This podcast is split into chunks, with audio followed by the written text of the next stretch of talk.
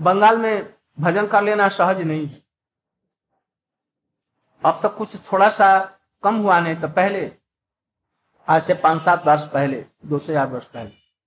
हम लोग जा रहे हैं, हम लोगों को एक लड़की जा रही थी, एक महिला। कहते ये देखो, ये फंड है। भंड है, बदमाश है, कपटी, धूप है, बदमाश। मैं कुछ कहने जा रहा था तब तो महाराज ने कहा, जैसे मत बोलिए, नहीं तो फिर और सब लोगों को चिल्ला करके सबको बुला लेगी और सभी उसी का पक्ष लेकर के हम लोगों को ताक अभी कुछ दिनों के बाद में ऐसी ही स्थिति आएगी। इसलिए भजन करके चले जाने की ज़रूरत है। इसलिए भगवान क्या करते हैं, अपने चक्र को आदेश दे रखा है। वो अपने परिकरों को आदेश रख, पृथ्वी में घूमते रहो। और यदि ऐसी विपत्तियाँ आए तो तुम लोग जाकर के उनकी रक्षा इसीलिए चक्र भी घूमते हैं। ऐसे भक्तों पर अनिति, दुर्नीति, अत्याचार होता है तो वो इसलिए डरने की भी कोई ज़रूरत नहीं। ज़रूर वो रक्षा कर। इसीलिए भगवान को आने की ज़रूरत। साधारण आदमी एक नहीं काम कर इस जगत में ब्रह्मा, विष्णु महेश हैं। ये तीनों जगत को ठीक रखते हैं। किंतु कभी कभी हो जाता है इनके बस की बात नहीं होती। तो उस समय में गर्भोदशाई अवतीर्ण होते हैं। जब उनके भी बस की बात नहीं होती तो कर्णाधिशाई विष्णु आते हैं। जब उनके भी बस की बात नहीं होती तो नारायण या नारायण के अंश जितने हैं, ये सब लोग आते किंतु हो सकता है कि उनके भी बस में बात न हो। तो फिर क्या होगा? कृष्ण स्वयं आप। और एक साथ में सब काम करते हैं, ये सारी बातें इसके अतिरिक्त भी बातें हैं। धर्म, आत्मधर्म की ग्लानी इत्यादि को दूर करते हैं, भक्तों के विरह को भी दूर करने वाले होते हैं, वो प्रेम भी देने वाले हैं, सभी काम का। इसीलिए यहाँ पर बतला रहे हैं।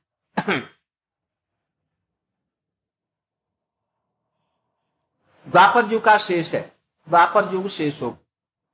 एकदम समाप्त होने को आया। कुछ दिन बाकी हैं। उस समय की स्थिति कैसी थी? उस समय में दुर्योधन इत्यादि जन्मे थे। उसी समय जरासंध भी था। काल जवन था। पौंडिक वासुदेव, कर्ण दुशासन इत्यादि से थे।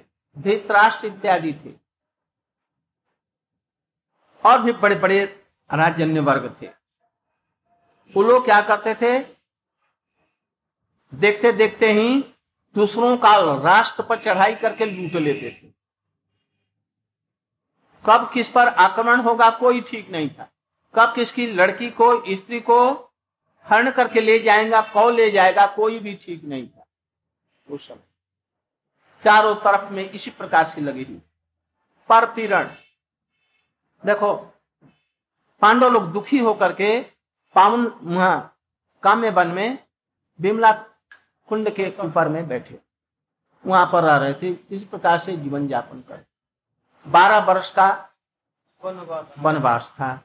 अपना सब कुछ हार गए। जयद्रथ उस रास्ते से जा रहा था। द्रौपदी पानी भरने के लिए जा रही। ये लोग भिक्षाटन के लिए या कुछ फल फूल लाने के लिए इधर गए। अकेले पानी भरने के लिए विमल कुंड में जा रहे। और उसको देखा और देख करके देखा जा रहे वो तो हमारी शाली है। शाली। शाली तो। दुर्योधन की बहन की दुशीला का वो पति था। तो दुर्योधन क्या हुआ? उसका साला तो अर्जुन पाँच सौ पांडव भी उनके साला हुए। तो वो शाली हुई। अब चिंता है पहचानता है वो भी पहचानता है ये भी पहचानती हैं। क्या मेरे भूल हुई क्या क्या मैंने क्या कहा? क्या होगा? साला का वो साली होती है अच्छा। अच्छा। खैर जैसे संबंध है।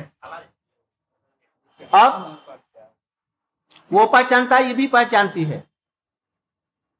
बातचीत करने लगा। मन में कुबासना। बात करते करते कहा जैसे तीन पंडों के साथ में क्यों इसलिए है? चलो, मैं तुम्हें राज रानी बनाऊँगा। इन भिखारियों के साथ में रहने की क्या ज़रूरत तो देखा, जी, इसका मनोभाव खराब है तो वो कड़ी हो गई। इतने में वो ज़बरदस्ती उनको पकड़ लिया और लेकर के अपने रथ में बैठा। अब ये चिकती चिल्लाती हुई जा रही। पांडवों ने सुना। किसी ने जाकर के कह दिया जी ऐसा ऐसा हुआ। बस अर्जुन और भीम रथ लेकर के चले।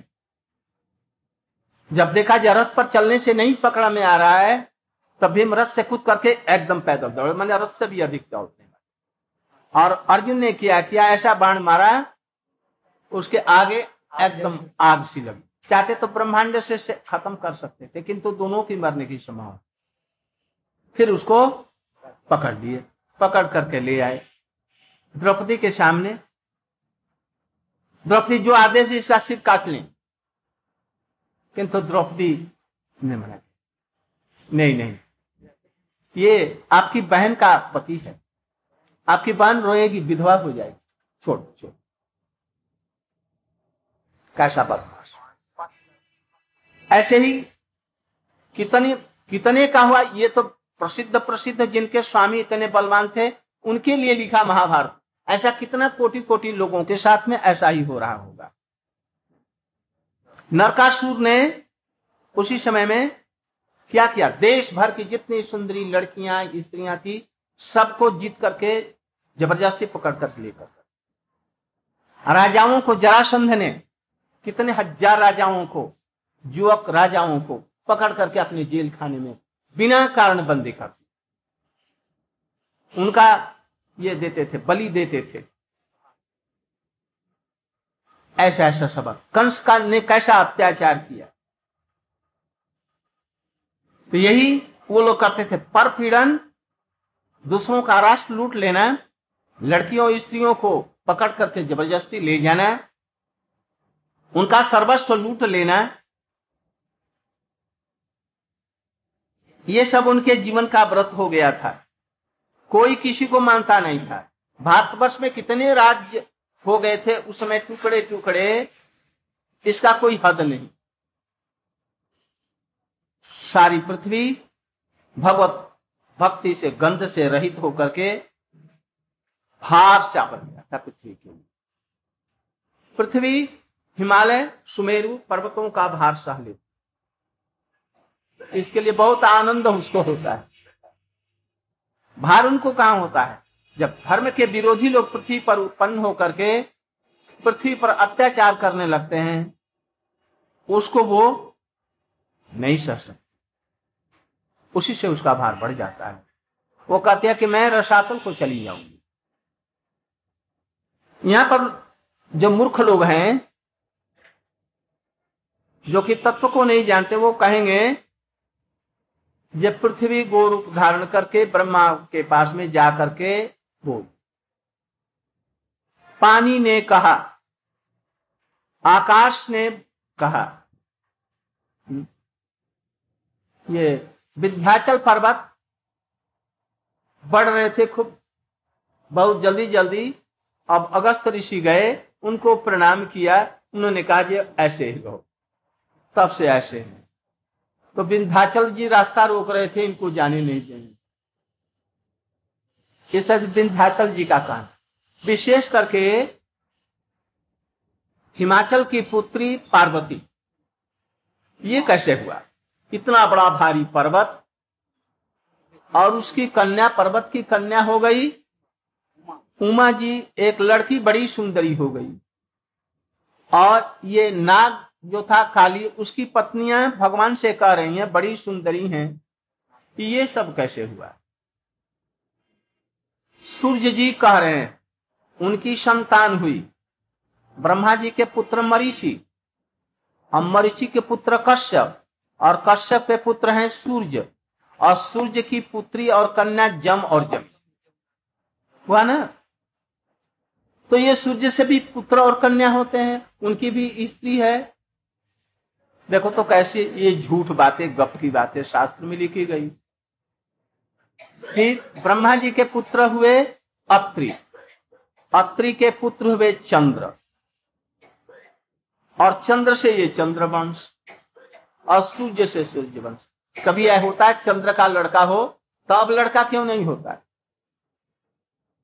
ऐसी डपोर गल्प बातें ये शास्त्रों में खड़ी पड़ी है। और भी बहुत ऐसी ही बातें। ये आजकल के नास्तिक लोग इन कथाओं पर विश्वास नहीं कर क्यों नहीं विश्वास करेंगे? वो आत्मा नहीं मानते हैं, ये शरीर केवल मानते हैं।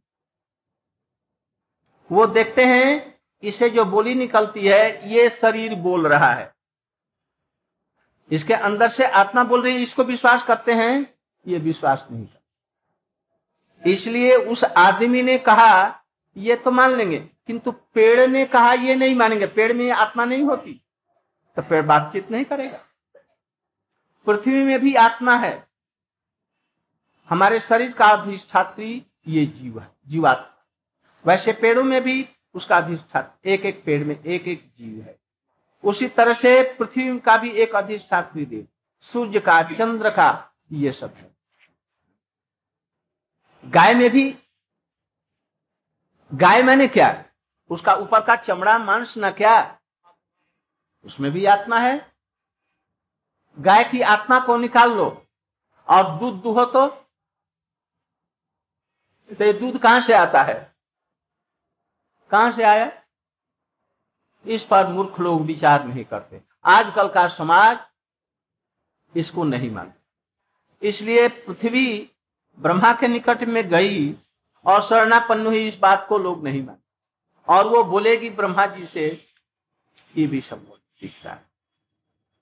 किंतु वेदों में ऐसा बतलाया गया। एक बार इंद्रियों में प्राण के साथ में झगड़ा हुआ। इंद्रियों ने कहा, हाथ, पैर, नाक, कान, इत्यादि ने कहा, भाई, अब हम लोग सत्याग्रह कर रहे हैं। जितनी प्रशंसा होती है, ये प्राण लेता है। और हम लोगों को कोई पूछता नहीं। जो खाना जाता है, यही खाते हैं महाशय। इसलिए हम लोग कोई भी काम नहीं करेंगे। हड़ताल कर दिया उन्होंने। हड़ताल कर दिया तो फिर थोड़े दिन के बाद में क्या हुआ? अब तो हाथ पैर चले नहीं, इंद्रियों का काम भी धीरे धीरे बंद हो आज जब जिसमें निकलेगा प्राण उस समय सब छटपट छटपट कर। कहते हैं कि ये रूपक है। रूपक नहीं, बात ये ठीक है। शास्त्र में सभी चीज़ें ठीक कही गई।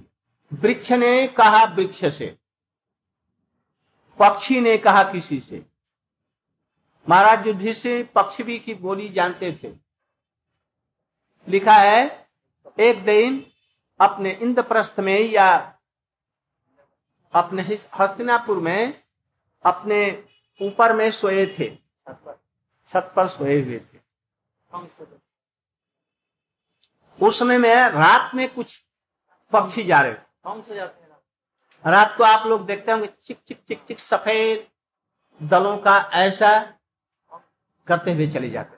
और थोड़े थोड़े रूप में बोलते जाते। कुंग, कांग कुंग, कांग। अंधेरी रात में भी वो दिख पड़ेंगे। तो वो जा रहे थे और कह रहा था उसमें एक कह रहा था दूसरे से भाई महाराज युधिष्ठिर बड़े दानी और बड़े आज तक पृथ्वी में ऐसा कोई यज्ञ नहीं किया। अपना सर्वस्व उन्होंने दे दिया। ऐसा यज्ञ तो देखा नहीं। दूसरा कहे बक, बक, बकवास मत कर। तू जानता ही नहीं है। युधिष्ठिर महाराज जी तो कोई यज्ञ नहीं कर किया। ये तो दरिद्र व्यक्ति है। मंगनी मांग करके किया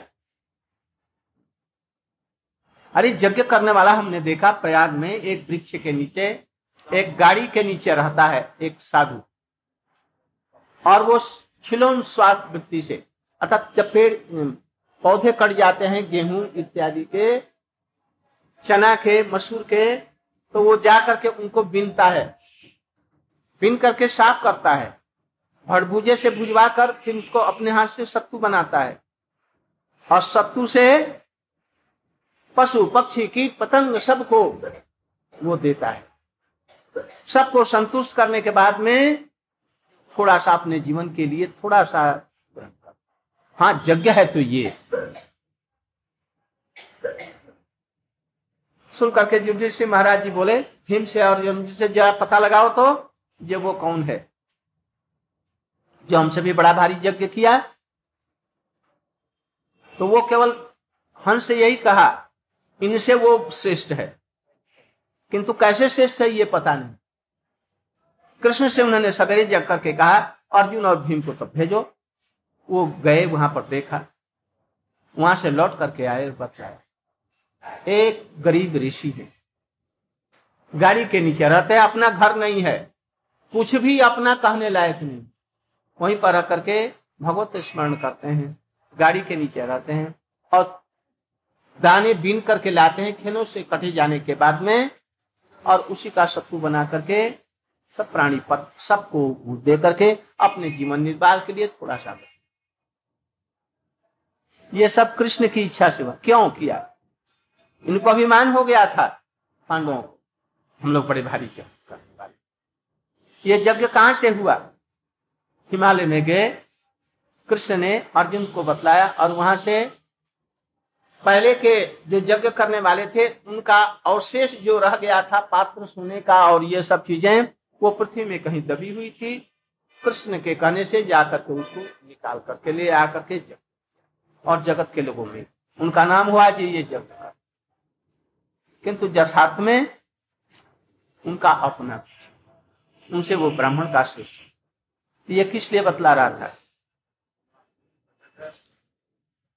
पशुओं की, पक्षी की भाषा इत्यादि।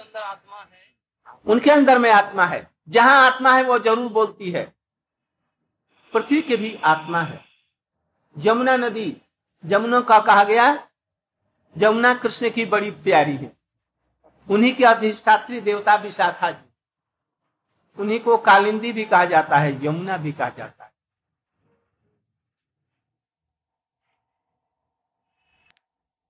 ऐसा सब कहा गया है। मृदम अब्रवीत। मट्टी ने कहा, वृक्ष उबाच वृक्ष ने बातचीत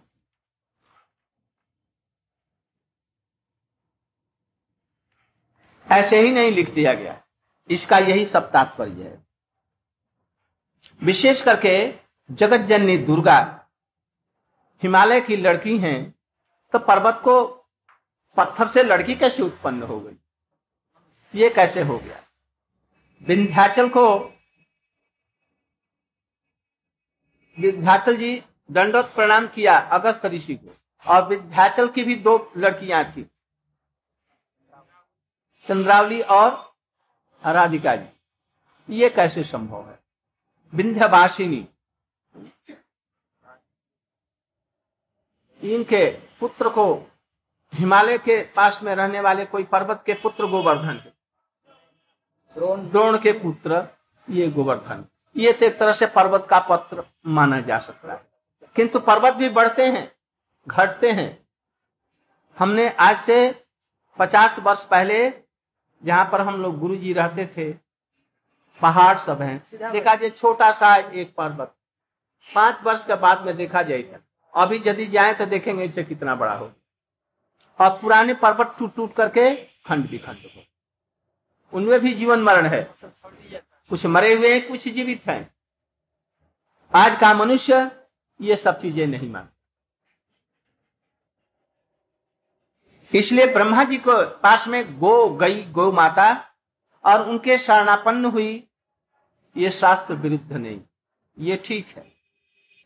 गोरभूतवा अश्रुमुखी खिन्ना। पृथ्वी के लिए बतलाया गया। पृथ्वी जी गो रूप धारण करके गई। अब ये देखना है कि ये पृथ्वी की जो अधिष्ठात्री देवी हैं, इनका रूप क्या है? परीक्षित महाराज जी, जब कहीं जा रहे थे तो देखा एक साण और एक गाय। साण भी एक पैर पर खड़ा।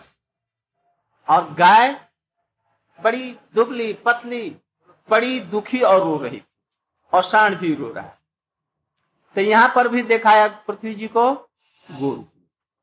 और जिसमें पृथ्वी महाराज जी थे, पृथ्वी उबड़ खाबड़ ऊँची नीची, उन्होंने पृथ्वी का दोहन किया गाय के रूप में। और इस प्रसंग में भी जब ब्रह्मा जी को अपना दुखड़ा रोने जा रहे थे तो तभी तो गो रूप में गई। क्यों गो रूप में? इनका गो रूप ही।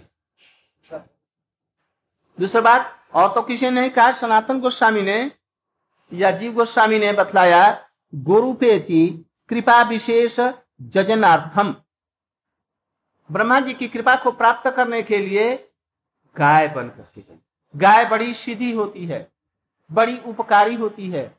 इसके एक एक रो में मिला करके करोड़ों करोड़ों देवता लोग इसमें वास करते हैं। किसी का अनिष्ट नहीं खाती। खा घास खा करके और अपना दूध देती है, लोगों के लिए दूध देती है। ऐसा उपकारी जानवरों में कोई भी नहीं है। इसलिए इसको हिंदुओं ने माता माना, या सनातन धर्मी वालों। मुसलमान लोग इसको, इसका दूध खाते तो हैं, और भी दूसरे देश वाले, किंतु उसका मांस भी खाते। माँ नहीं मानते। जिसका दूध पिया जाता है, वो तो माँ होती। हज़ार चेष्टा करने पर गोवध बंद ही नहीं हो रहा। इसलिए उसके पाप से ये देश को ये भोगना पड़ रहा है।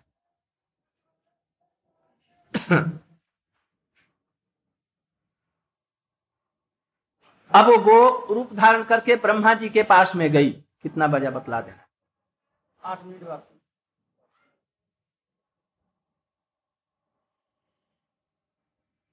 जाकर के पृथ्वी ने कुछ कहा होगा ब्रह्मा जी से। ये नहीं बतलाया। इसमें केवल यही बतलाया गौर भूतवा अश्रुमुखी, खिन्ना रुदंती करुणम विभो विभो माने ब्रह्मा के पास में गई, और वहाँ जाकर के अपने दुख को रोया। कहा। क्या कहा होगा? विष्णु पुराण में इसका वर्णन मिलता है कुछ, दो चार श्लोक इसके संबंध में, जो ब्रह्मा जी को क्या बोली। उन्होंने कहा तत्साप्रतम दैत्या, कालनेमी पुरोद्यमा मत्तलोकम समागम्य बाधनते अहर्निशम प्रजा। कालनेमी नेनिर्हतो जो असौ विष्णुना प्रभ विष्णुना। पृथ्वी ब्रह्मा जी के पास में जाकर के बोली अभी कालनेमी जो विष्णु के द्वारा मारा गया था कालनेमी कौन है? अभी तो कंस। उस समय में हिरण्य का कच्छ, हिरण्याक्ष का पुत्र, उसके बहुत से बड़े पुत्र थे, बहुत पुत्र थे। जिसमें कालनेमी भी एक था।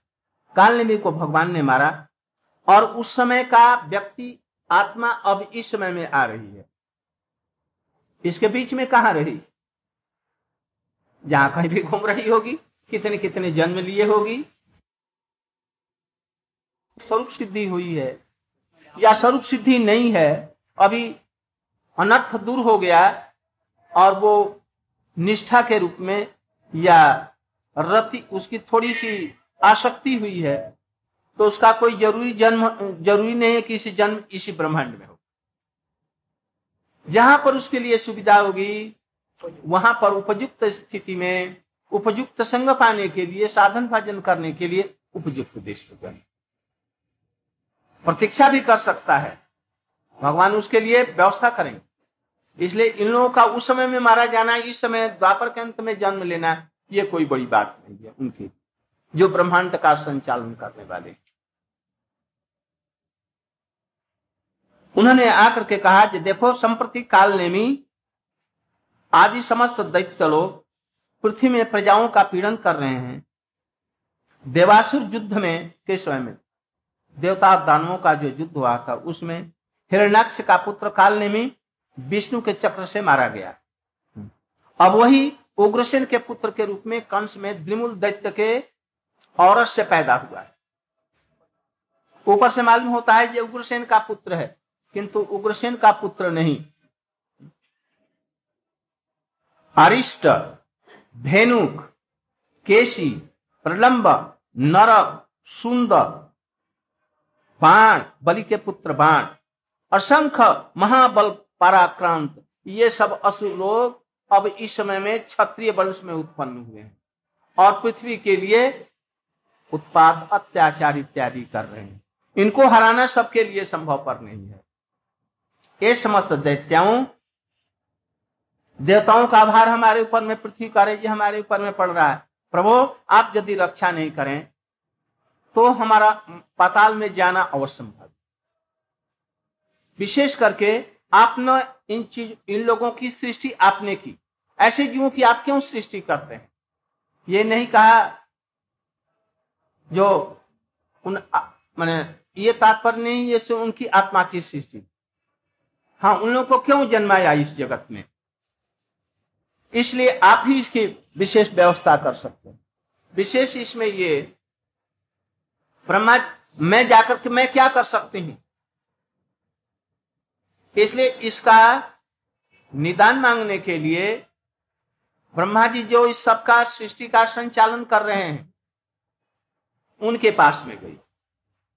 जब उन निर्णयों की सृष्टि करते हैं, व्यवस्था करते हैं, जन्म इत्यादि देते हैं तो ज़रूर इसकी व्यवस्था करेंगे। इसलिए उनके पास में गई। पृथ्वी जाने के बाद में ब्रह्मा जी से उसकी बात। अब अगले कल कहेंगे, आज यही तक बंचा कल्प कृपा